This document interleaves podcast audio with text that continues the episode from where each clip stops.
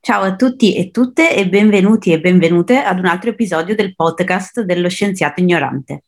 Durante un nostro sondaggio iniziale sugli argomenti che potevano essere di maggiore interesse per il nostro pubblico, era emersa la catena del farmaco, un argomento che è estremamente vasto e che si incentra, in poche parole, sulle domande come si scopre, come si crea, produce e distribuisce un farmaco.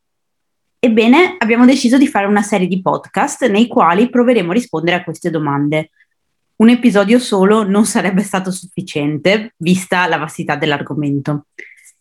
E siccome, nonostante la laurea in biologia, non sono una tuttologa e sono ignorante su molte cose, per questo argomento abbiamo chiesto aiuto a qualcuno un po' più nel settore. Diamo quindi il benvenuto a Sebastiano, laureato in chimica e tecnologie farmaceutiche e dottorando all'Università di Cardiff in Galles, dove lavora sui sistemi di rilascio prolungato di molecole per curare malattie neurodegenerative. Benvenuto Sebastiano e grazie dell'aiuto che ci dai nello sviluppare un racconto su questo argomento così complesso e così vasto. Magari vuoi dire qualche parola in più su di te e su quello di cui ti occupi. Buongiorno a tutti e grazie Elisa e Giorgia per avermi invitato a questo episodio del podcast.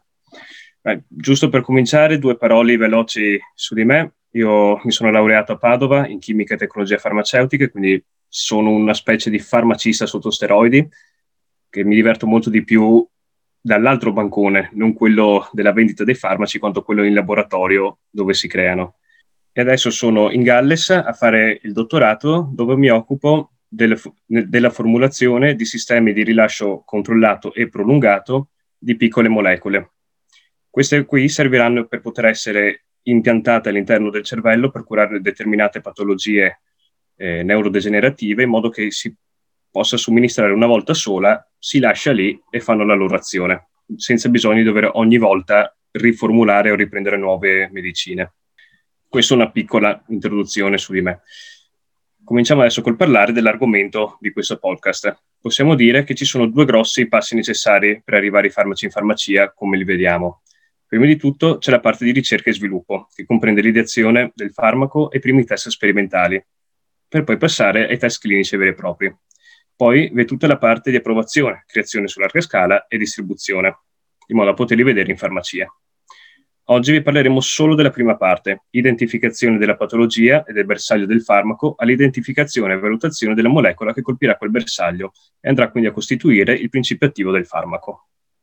Fase 1. Identificazione della patologia, perché senza una patologia da curare non c'è bisogno di un farmaco da usare. Questa fase può essere molto diversa tra le varie patologie e molto dipende dalle conoscenze sulla patologia stessa. Ad esempio, tendenzialmente meno la si conosce, più ad ampio spettro si tende ad agire.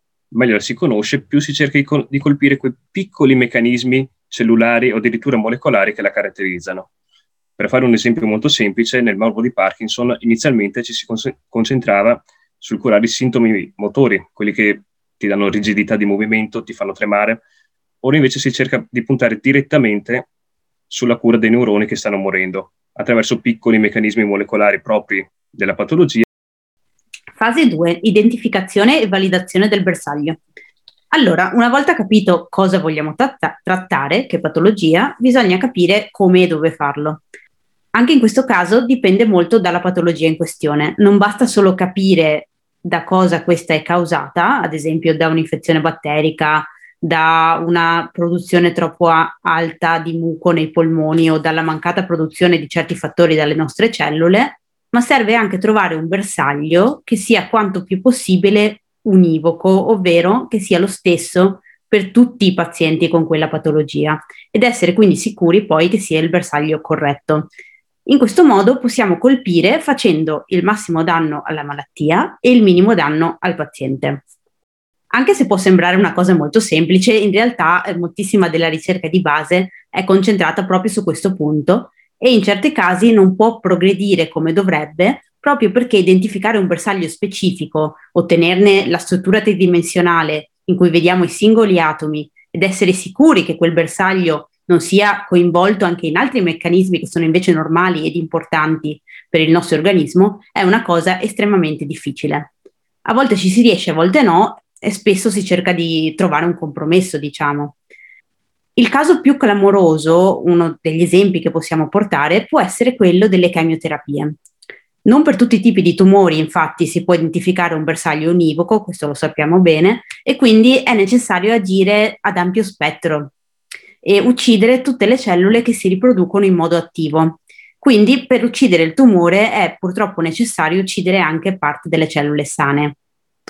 Invece, per alcuni tumori specifici, e direi che stiamo avanzando scientificamente parlando da questo punto di vista, si è riusciti ad identificare dei bersagli più specifici e quindi creare terapie più mirate e con effetti collaterali decisamente meno devastanti per l'organismo.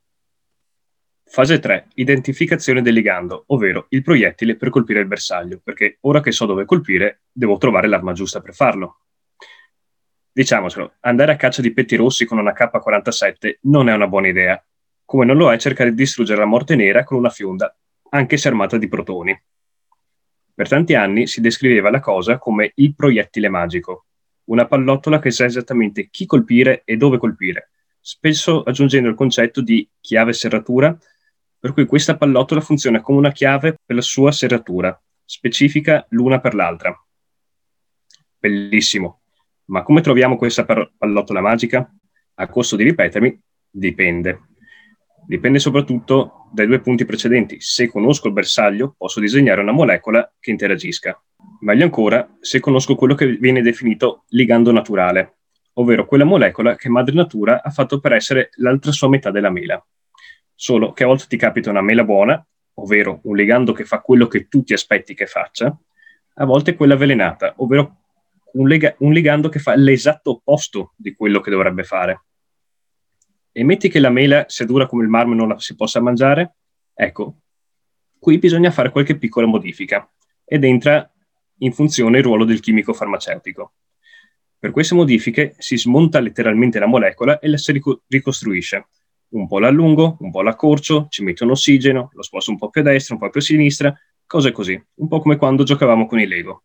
Finché alla fine non si ottengono diverse molecole da testare, l'una diversa dall'altra e ciascuna con qualche piccola caratteristica particolare. Alcune saranno più selettive, ovvero guarderanno solo quel bersaglio con gli occhi a cuoricino, ignorando il gemello o la gemella, e altre invece saranno più potenti, ne basterà solo una piccolissima dose perché una farà il lavoro che fanno tutte le altre 99. Se invece non conosciamo il bersaglio e il ligando naturale, nessun problema. Cerco tra la lista dei mille farmaci in uso se qualcuno ha qualche effetto collaterale che mi può far comodo. Ad esempio, un antibiotico abbassa la glicemia, ho trovato un nuovo farmaco antidiabetico da testare. Oppure qualche interazione con recettori simili. Ad esempio, ogni recettore è molto simile allo stesso recettore su un'altra parte del nostro corpo. A volte ci va bene, a volte ci va male. In questo caso può essere un sistema che noi possiamo sfruttare per trovare qualcosa che già conosciamo. E una volta trovate questi piccoli ligandi, cosa si fa? Facciamo ancora qualche piccola modifica in modo da renderli sempre migliori, sempre più selettivi e potenti. E dopo inizio a spararli stile mitragliatrice contro tutti i bersagli che ho a disposizione. Magari viene fuori qualcosa di buono. E visto che questo lo fa il computer, io posso continuare a giocare con i Lego in laboratorio. Fase 4. Valutazione biologica della molecola. Bene, adesso ho la serratura e ho una serie di chiavi che si adattano o forse mi aprono la porta. Ho un farmaco adesso? Non ancora. Queste molecole sono attive contro una molecola più cicciona, diciamo, in genere una proteina, ma non è detto che facciano esattamente quello che io mi aspetto e come mi aspetto che lo facciano. E quindi cosa facciamo? Quindi arriva il momento di testare questa molecola su un bersaglio, su qualcosa. In questo caso su delle cellule. Per farlo mi serve quello che si chiama un modello cellulare, che sia il più simile possibile al paziente, diciamo. Non sempre succede, ma almeno iniziare da un neurone invece che da una cellula ossea, se voglio trattare l'Alzheimer, è un buon punto di partenza. Poi, se ancora non va bene, se per esempio la linea cellulare che io voglio usare non ha il bersaglio che io sto cercando o ha qualcosa che non va bene per un qualunque motivo, allora vado a fare qualche piccola modifica alla cellula in modo che si adatti al mio scopo. In alcuni casi basta cambiare il modo in cui si fanno crescere le cellule, si aggiungono, si tolgono determinate molecole, bada bim, bada boom. Altre volte serve essere un po' più, decisivi o radicali e bisogna lavorare a livello del DNA e far sì che le cellule producano il bersaglio di cui io ho bisogno. Le culture cellulari sono un metodo usatissimo in biologia, in farmacia. Una volta che ho le mie cellule che esprimono il mio bersaglio, posso finalmente iniziare a testare le molecole che voglio e vedere, uno, se funzionano e due, molto importante, se sono tossiche, e poi modificarle di conseguenza, perché si sa, ai chimici piace montare e smontare le molecole. E ora la seconda parte per quanto riguarda la valutazione biologica, ovvero, ora che una molecola che funziona, la posso mettere in produzione? Non ancora, perché bisogna prima continuare con alcuni test per essere un pochino più sicuri che funzioni e che non sia tossica.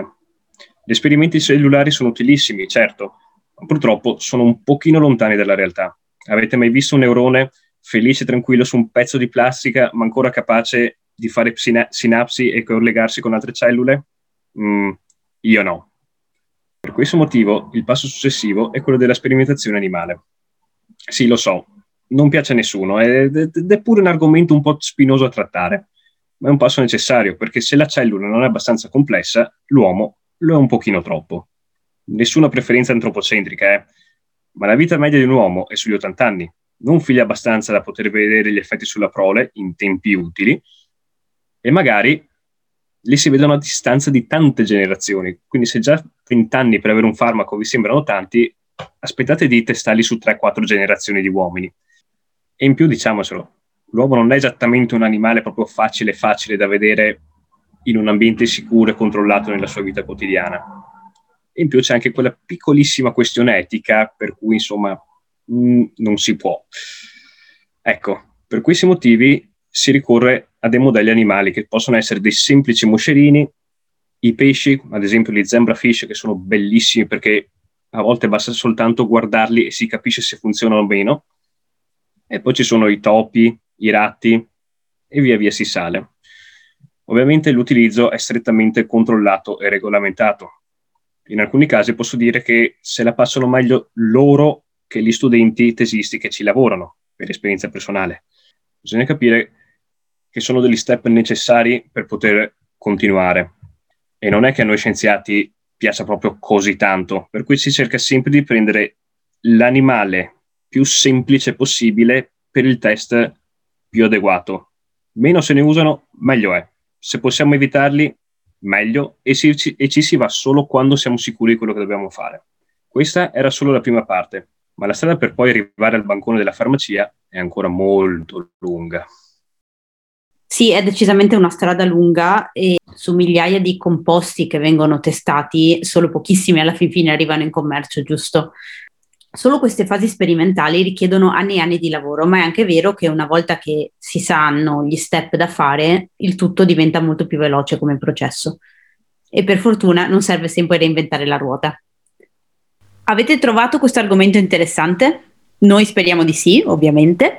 Ci siamo molto divertite a parlarne, quindi seguiteci e contattateci sul nostro sito e sulla nostra pagina Facebook, dove condivideremo tutti i nostri contenuti. E per favore, fateci delle domande. Così diventiamo tutte e tutti un po' meno ignoranti.